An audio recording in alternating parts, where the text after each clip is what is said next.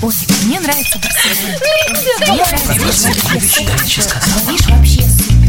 Светский разговор.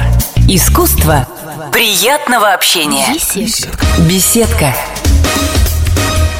Здравствуйте. Снова прошу прощения за то, что сегодня беседка «Комсомольской правды» проходит без ваших звонков. Но поскольку по теме, которую мой гость, публицист, главный редактор сайта «Однако.орг» Виктор Григорьевич Мараховский будет со мною обсуждать. Вопросов задано уже столько, что, отвечая на них, мы, скорее всего, ответим и на вопросы, которые могли бы задать вы. А обсуждаем мы тему греческий кризис. Что это такое? Дефолт одной страны или крах всей системы? Э, Поскольку греческий кризис тянется уже не первый год, вкачали за это время в страну в виде кредитов четверть триллиона долларов и без видимых результатов.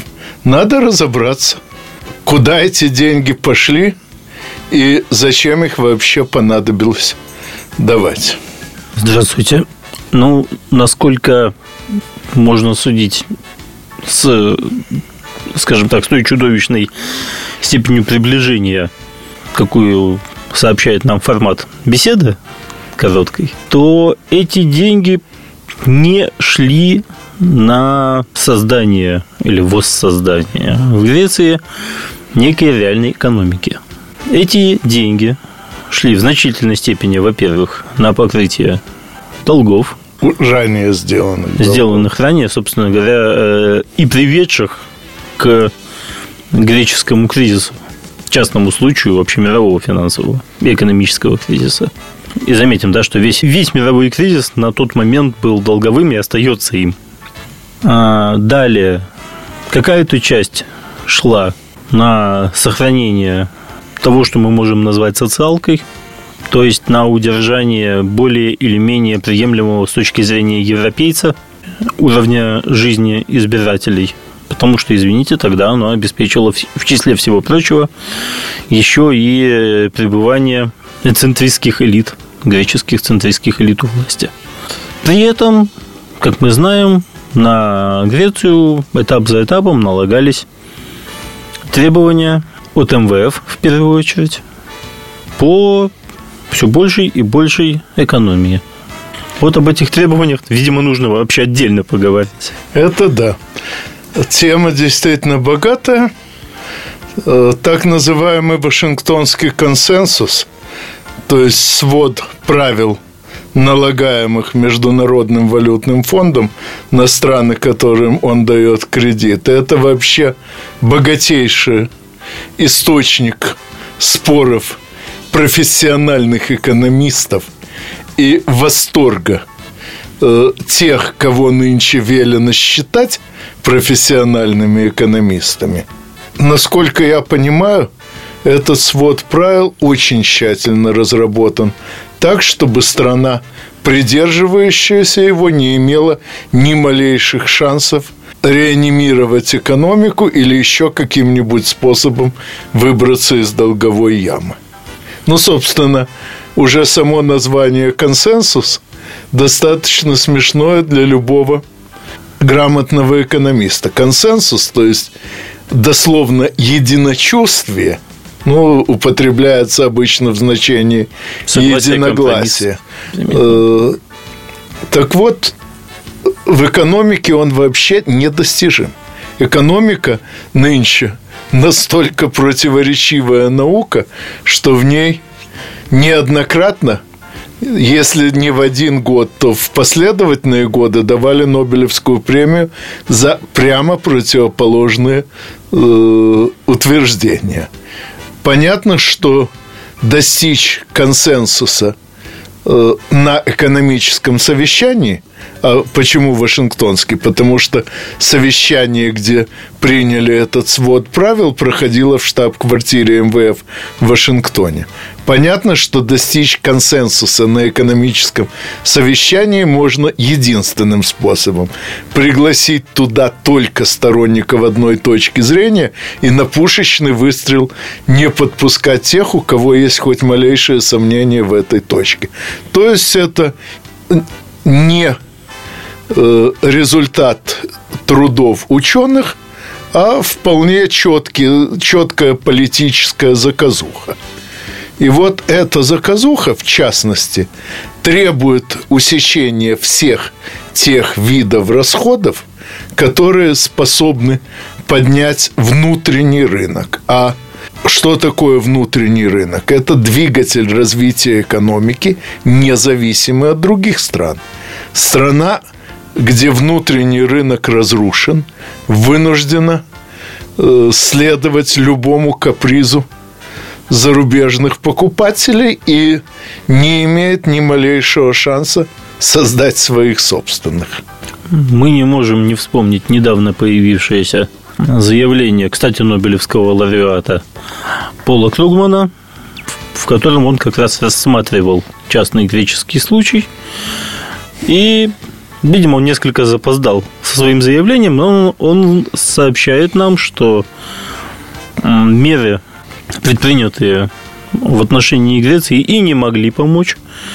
А программа экономии только выводила средства из экономики, но при этом не с учетом того, что Греция является частью еврозоны, она никак не способствовала удешевлению валюты национальной, соответственно, повышению конкурентоспособности производства, рабочей силы и так далее. Ну, да, То есть, главное... условно, вынимать вынимать вот это вот драйверы экономического роста на самом деле было неоткуда. Не будем забывать, что по программе МВФ Несмотря, когда говорят, вкачали четверть триллиона, а что, среди этой четверти триллиона был какой-нибудь макропроект?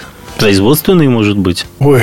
Может быть, инфраструктурный? Нет, их не было. Ну, а почему среди э, всех видов расходов на которые пошли эти самые четверть триллиона, не было ничего производственного, мы подробнее поговорим после выпуска новостей.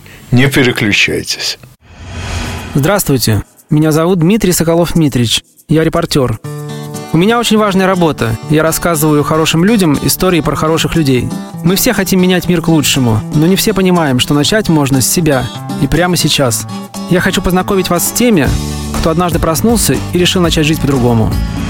Программа «Шоссе энтузиастов» о людях, которые не побоялись изменить свою жизнь. Слушайте в пятницу в 21.00 по московскому времени. Ой, мне нравится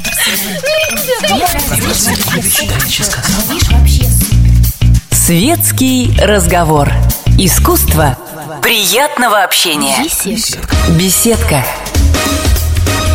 Снова прошу прощения за то, что мой сегодняшний гость, публицист, главный редактор сайта «Однако.орг» Виктор Григорьевич Мараховский и я отвечаем на те вопросы, которые уже ранее задавались по теме «Греческий кризис». И сейчас попробую ответить на вопрос, заданный нами же самими непосредственно перед новостями, а именно, почему колоссальные деньги, влитые в экономику Греции, шли не на производственные проекты и даже не на инфраструктуру, то есть не на те дела, которые позволили бы потом какой-то работой э, вернуть эти долги.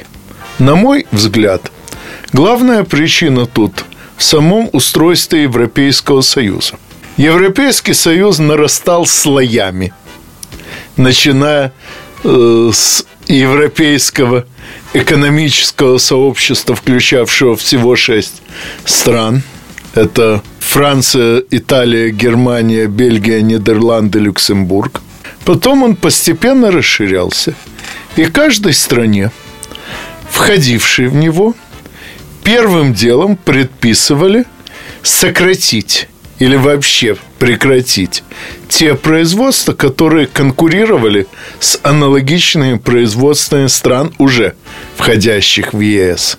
Скажем, от той же Греции потребовали резко сократить производство оливок и оливкового масла, поскольку этим уже занимались Италия и Испания. Потребовали сократить виноделие, поскольку в Греции и Испании большая часть ходовых дешевых вин примерно одного стиля – Хотя, конечно, у каждой страны есть специалитет, но большая часть ходовых вин, испанских и греческих, сходна по стилю, и поэтому испанцы считали греческие вина конкурентами. И так далее, и так далее, и так далее.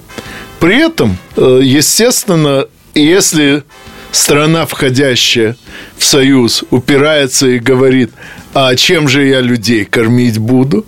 Э, ей говорят, ничего страшного, мы вам на первое время дадим кредиты, потом создадите новые производства, не конкурирующие с нашими, и с этих производств все вернете.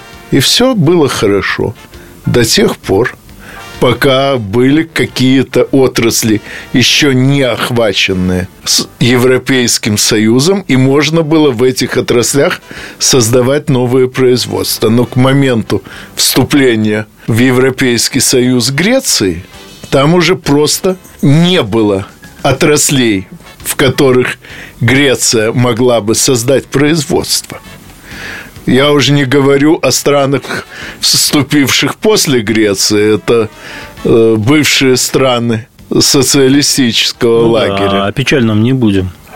Да. Для них вообще не осталось никаких щелей в производстве. Единственное, что в Чехию, которая фактически в экономическом смысле всегда была частью германского спектра государств, в Чехию немцы перевели некоторую часть своих производств, а все остальные страны э, стали исключительно поставщиками гастарбайтеров. Так вот, в силу этого получается, что Греция оказывается просто вынуждена направлять вот эти самые кредиты на социалку – потому что она должна поддерживать на плаву тех самых людей, чьи рабочие места уничтожены по требованию самого же Европейского Союза. Собственно, да. Греция, на всякий случай, это 11 миллионов человек. Это примерно как вся Прибалтика плюс Финляндия, на всякий случай. Или как официальная часть Москвы. Или как официальная часть Москвы посадив значительную часть этого ну, исторически небогатого и довольно трудолюбивого народа на достаточно жирные, как мы помним, социальные пособия, международные составители этого, этих программ спасения, я уже не знаю, какого результата хотели добиться. Об этом сейчас сложно говорить, поскольку, ну, действительно, не будем отрицать, в течение достаточно длительного времени греки служили для всей остальной Европы чем-то вроде объекта злого юмора. Вот смотрите, да, они ни хрена не делают.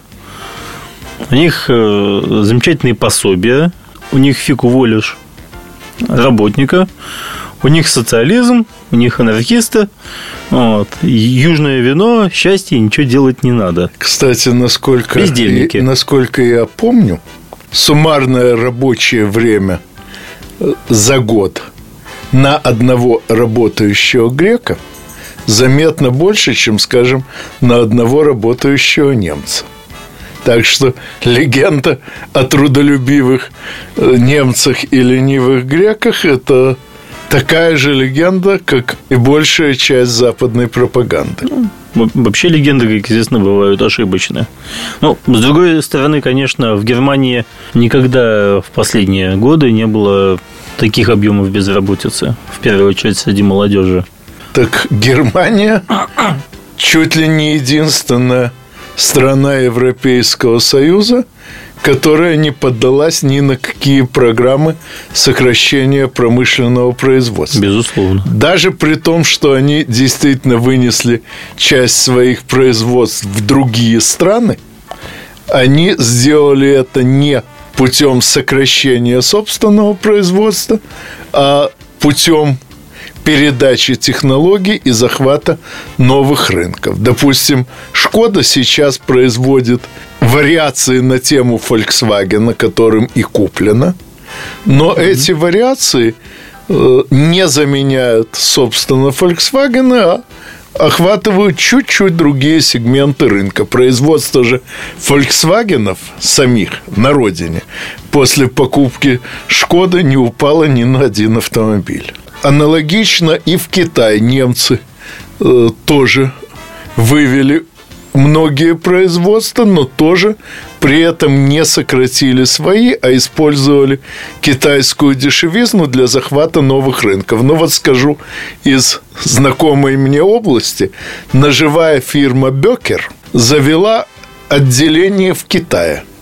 Но при этом она сохранила весь объем своего производства в Германии, а ножи, сделанные по бекеровским чертежам в Китае, продаются под торговой маркой «Магнум», по другим существенно меньшим ценам и, соответственно, рассчитаны на тот сегмент рынка, который Бекер изначально не охватывал. Вот поэтому-то раз у немцев сохранилось собственное производство, у них, естественно, сохраняется и все с этим производством связанное от политического веса, хотя нынешнее правительство сделало очень многое, чтобы бездарно разбазарить этот ресурс, и до экономического благополучия, почти не зависящего от политической конъюнктуры. Тут стоило бы все-таки наверное, перейти к причинам нынешнего обострения ситуации в Греции. Многим кажется, что всю, скажем так, а, всю байду замутила вот Сириза, левая коалиция, пришедшая к власти в Греции. Ну так, если бы не было Но к этому именно, моменту кризиса, Сириза бы не имела шансов не, на выборы. Именно, не случись к тому моменту уже определенного порога, не дойди ситуация до уже вполне реального объединения – греческих граждан, таки не появилось бы внезапно никакой сервизы. Тут важно помнить, что Греция в течение десятилетий была нормальной типовой европейской страной, где между собой в чудовищной схватке нанайских мальчиков боролись левоцентристы с правоцентристами. И каждый раз левоцентристы обещали исправить ошибки правоцентристов, приходили полностью продолжали их политику. Злая публика на следующих выборах не голосовала больше за левых, а начинала голосовать за правых, после чего правые точно так же и разочаровывали, и вот так вот по принципу это зло все-таки поменьше, все и продолжалось. Вот. А Сириза это, несмотря на то, что их, конечно, неправильно было бы называть коммунистами, у них тоже достаточно расплывчатое представление о программах развития, вот, но они, по крайней мере, являются действительно радикальными левыми. Ну, а о том, какую программу предложила Сириза и есть ли шансы ее выполнить, мы поговорим после новостей. Не переключайтесь. Специальный проект «Радио Комсомольская правда». Что будет? Сегодня мы говорим о том, что будет завтра – Ведущие эксперты и политики в прямом эфире делают свои прогнозы на будущее в программе «Что будет?». Каждый вторник с 19 до 21 часа по московскому времени на радио «Комсомольская правда». В эфире Владимир Сунгоркин и Александр Яковлев. Что будет? Светский разговор. Искусство приятного общения. Беседка. Беседка. И снова напоминаю, что мой гость публицист, э, главный редактор сайта «Однако.орг» Виктор Григорьевич Мараховский отвечает сегодня не на вопросы слушателей беседки, а на вопросы заданные ранее другими людьми в других местах, но именно по той теме, которую мы обсуждаем, а именно греческий кризис. Это обвал одной страны или всей системы? И вот тут самое время, в общем, поговорить уже о смысле текущего противостояния. Конечно, само по себе вхождение во власть в ЕСовской стране настоящих радикалов, пусть даже и в достаточно травоядном виде, да, но все-таки настоящих радикалов, оно произвело в, в центральных странах Евросоюза, в основных ее странах, давление мы все помним, как э, достаточно нервно отреагировали слежавшиеся уже хорошо за эти десятилетия элиты э, на пришествие Сиризы. При этом, повторимся, да, Сириза достаточно травоядная вещь. Э, в их программе никогда не было чего-то вроде непременно делать большие проекты развития, включать в них максимальное число граждан, всемирно способствовать интеллектуализации и так далее, и так далее. Все, все то, что отличало традиционных красных 20 века. То есть превратить условно народ в труженик, народ интеллектуал, народ покоритель космоса, нет, ничего такого. У них была задача, что называется, все-таки обеспечить условия содержания, по возможности улучшив их. Хотя там было много и хорошего. В частности, среди их желаний выход из НАТО, среди их желаний желание не участвовать вообще ни в каких военных действиях за пределами своей страны, ни в каких международных авантюрах.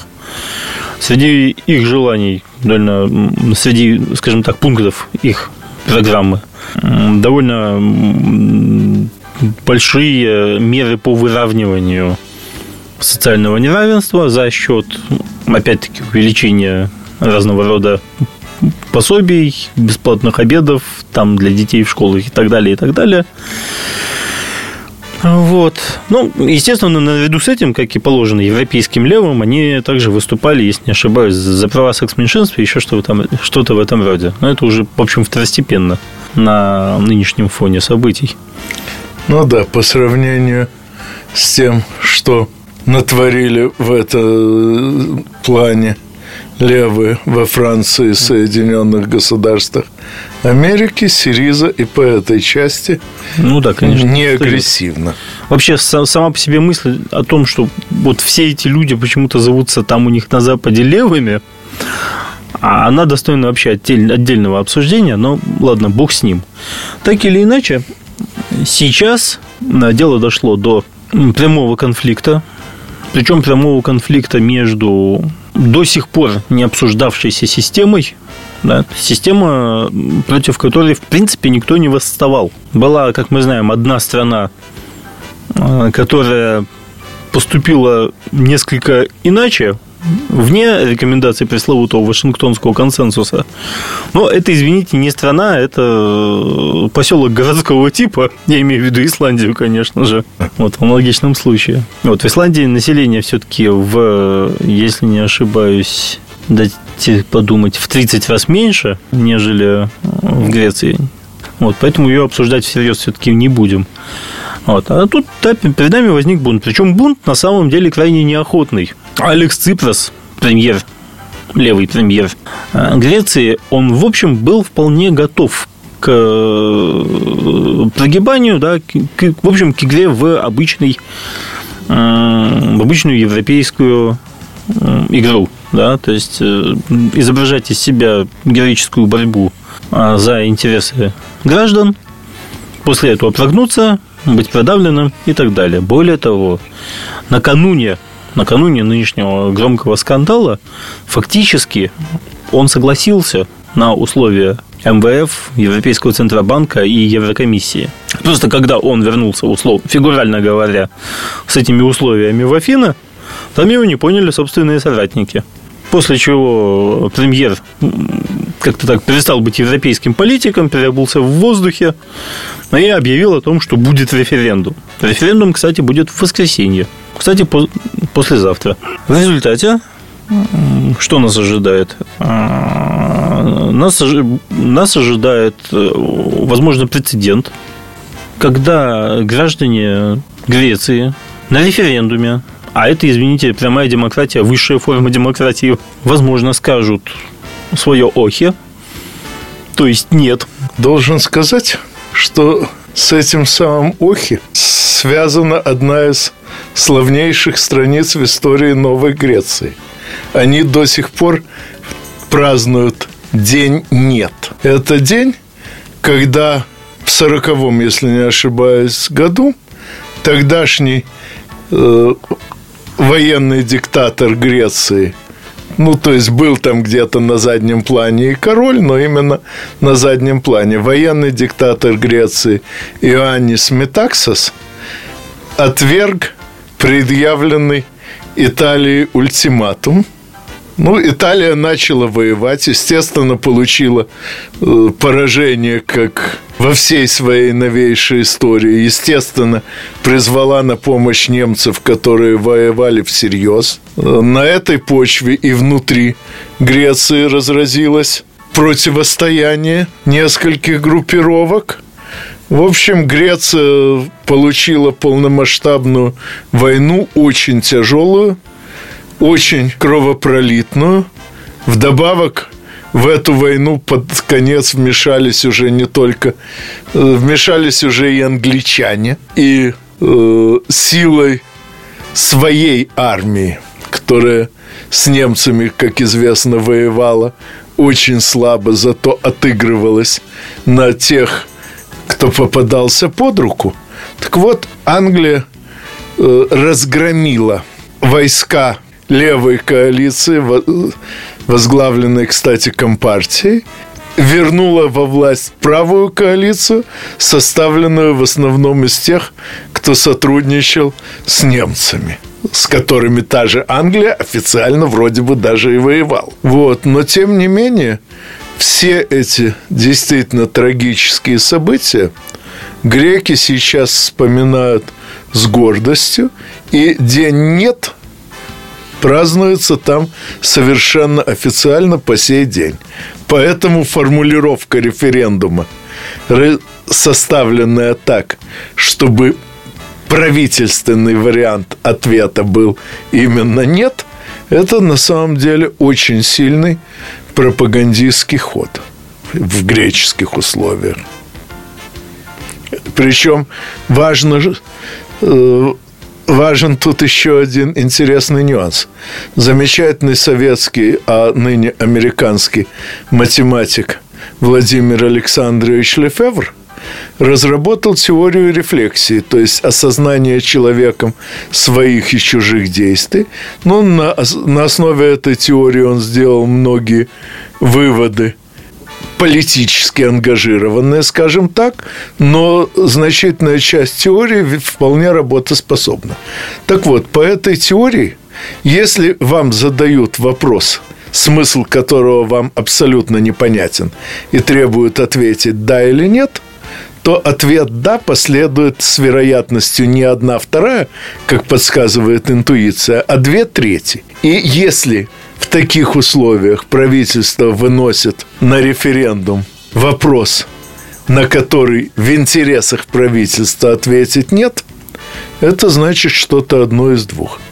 Либо правительство лукавит и хочет проиграть, но так, чтобы ответственность лежала не на нем, а на народе – либо правительство твердо рассчитывает, что народ проголосует за его вариант. И вот с учетом предыдущей греческой истории, с учетом этого самого дня нет, я склоняюсь ко второму варианту.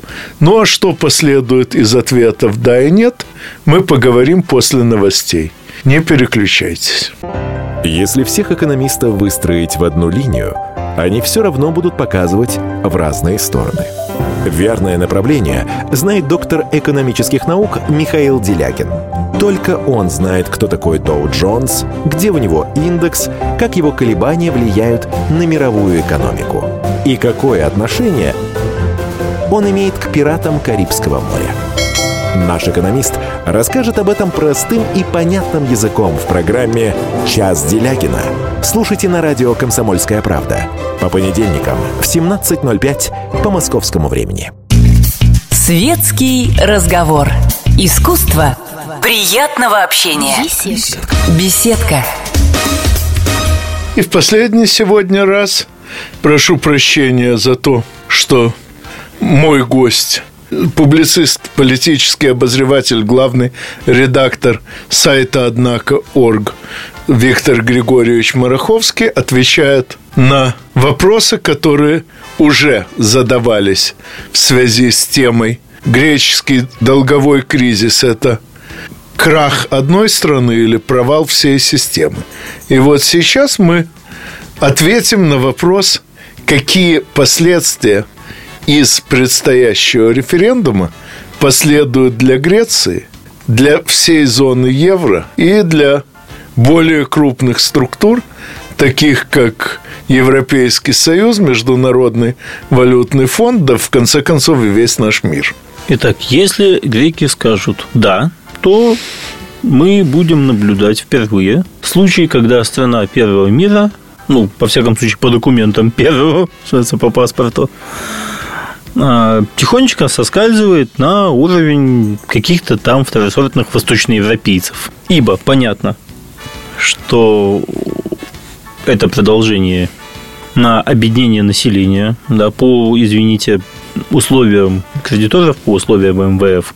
Фактически в этом году греки должны были объединить еще где-то на одну шестую, это только, что называется, напрямую по количеству зарплат. После этого начинается такая удивительная вещь, как э, выход греческих, наконец, гастарбайтеров на общеевропейский рынок, который не сказать, что лопается и без того от гастарбайтеров. То есть не сказать, что он ему не достает гастарбайтеров. И, наконец, э, это естественно, естественно утяжеляет и общую судьбу Евросоюза. Вот, хотя и не в такой наглядной форме, как э, если греки скажут нет. Потому что если греки скажут нет, свое охи решительное, то, во-первых, Греция, которая уже пропустила свой платеж в 1,6 миллиарда евро в МВФ. Долларов. МВФ евро. в долларах рассчитывается, евро. по-моему. Ну, не помню точно. А, значит, она, естественно, не получает того, что ей было обещано, там 5,7 миллиарда 5,7 миллиарда до конца года. Вообще меня всегда занимало, почему МВФ да, не, не может, может просто сразу внутренне взаимозачесть. Да. Ну, мы, никак, мы никогда не поймем, они финансисты. Вот. есть вероятность, что просто эти деньги, а, они, собственно, никогда и не выдаются. Да? Это, они подобны тем миллиардам, которые идут в помощь Украине. Если не ошибаюсь, уже довольно много миллиардов ушло в помощь Украине. Хотелось бы понять, что ну, на да. эти миллиарды там было построено. Международный валютный фонд пообещал Украине 17 миллиардов долларов. Если этого окажется мало, он пообещает еще. Совершенно верно. То есть это какие-то нолики, которые приходят, немедленно возвращаются обеспечивать другие нолики, наделанные еще ранее, долги и так далее. А вот э, Греция фактически как сейчас принято говорить, может э, выйти из еврозоны. На этом месте почему-то Дятлов информационных агентств начинает немного клинить. Никто не может объяснить. Она выйдет сама из еврозоны, ее выкинут из еврозоны, выпрут, попросят. Что именно с ней должно произойти для этого? А, и более того, может быть, даже из Евросоюза. Предположим даже, что это произойдет. Вот, и предположим, что в этом случае Греция окажется, ну, опять-таки, первой страной, которая получила в новейшей истории независимость от Евросоюза. Воленс или Ноленс, но тем не менее. Ну, на мой взгляд, ей это как раз не слишком повредит. Греки вступали в Европейский Союз в расчете на то, что их продукцию – там можно будет сбывать беспошлино. Но, как я уже говорил, при вступлении в Европейский Союз им запретили производить любую продукцию, которую там уже производят, а того, что остается, так мало, что э, будут там пошлины или нет, на бюджете страны в целом это уже практически не скажется. Вот. Но в этом случае мы получим, что там говорить, небогатую южную страну, которая будет жить на свои, подобно какой-нибудь Аргентине, пережившей, как мы помним, немало дефолтов и кризисов. А гораздо интереснее то, что произойдет с Евросоюзом после этого. Ибо не надо думать, что все остальные страны нынешнего, скажем так, передового западного мира находятся в неких принципиально иных условиях, если не считать, конечно, той же Германии там, или отчасти Франции. А, мировой экономический кризис, который хранили все, уже много раз его с ним, как известно, уже пик был пройден, да, его с ним уже почти покончили и так далее, и так далее. Вот, он, падение продолжается, кризис продолжается, продолжает углубляться. И вслед за Грецией в обозримом будущем могут последовать такие страны, например, как Испания, якобы спасенная, Хочется спросить, почему, почему такие страны, как Италия, тоже якобы спасенная, да? Хотя вот, в принципе, объяснить, почему они спасены, достаточно сложно. Там не решена проблема дикой безработицы, в том числе среди молодежи. Там не решена проблема растущих долгов. То есть они по-прежнему тратят больше, чем зарабатывают. То есть, вероятно, просто Греция а, прошла этот путь раньше, чем они. А во что превратится нынешний Европейский Союз после того, как и это, в общем, есть велика вероятность того, что его под видом договора о свободной торговле, о зоне свободной торговли, еще и как следует начнут дербанить Соединенные Штаты, ну, строго говоря, это уже не зона свободной торговли. Зона свободной торговли Европейский Союз отверг в 2005 когда там еще сильны были позиции собственных производственников. Сейчас предложен трансатлантический торговый инвестиционный протокол, который еще круче зоны свободной торговли, поскольку он, по сути, призван отменить все европейское экономическое законодательство и подчинить э, Европейский Союз э, экономическим нормам Соединенных Государств Америки. На фоне этого зона свободной торговли затея довольно безобидная. Но боюсь, что этот протокол будет принят, поскольку в связи с развитием кризиса позиции производственников ослабли. Сейчас э, снова главное не сделать, а продать.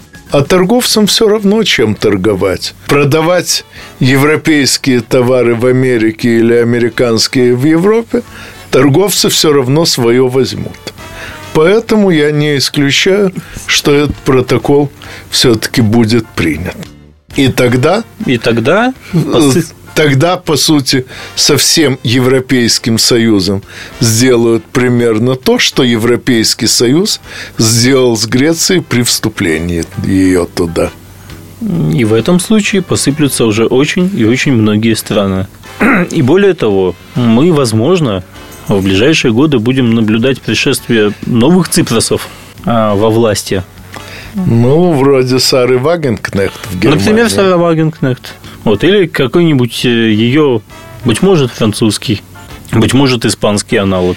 Забавно, что Марин Ле Пен, Сара Вагенкнехт и Алексис Ципрос во многих лозунгах пересекаются. И, по крайней мере, на Вашингтон и Брюссель все они глядят с равным отвращением. Потому что, несмотря на то, что одни из них очень левые, а другие очень правые, и те, и другие, и третьи являются сторонниками независимости своих стран. А это институт, который, скажем так, под нынешним послевоенным пристальным воспитанием Соединенными Штатами уже из мозгов европейской элит европейских элит достаточно убедительно выветрился и давно. Да уж. О суверенитете не подумывают ни э, французские элиты, ни германские элиты. Не добавлю экономический блок правительства Российской Федерации, который воспитывали на тех же теориях и теми же методами. Кстати, всем теперь будет очень интересно все-таки смотреть на э, Грецию. Я думаю, что следить за Грецией европейцы будут э, в случае нет, да, в случае выхода Греции из-под э, железной пяты или железного зонтика, уже не знаю, будут смотреть очень внимательно, потому что если вдруг греки выживут и выкрутятся, это тоже может спровоцировать цепную реакцию. Но это все мы увидим позже. С моим гостем, надеюсь, поговорим еще не раз на эту и другие темы. А с вами, надеюсь, услышимся через неделю в беседке радиостанции «Комсомольская правда». До свидания. Ведущие Антон Арасланов и Наталья Андреасон – самые приятные люди в редакции. Они настолько располагают к себе, что им не отказывают в интервью даже те, кто принципиально не общается с прессой. Слушайте программу «Культурные люди» на радио «Комсомольская правда». По понедельникам и средам в 21.05, а в пятницу в 22.05. Не пропустите, а то некультурно как-то.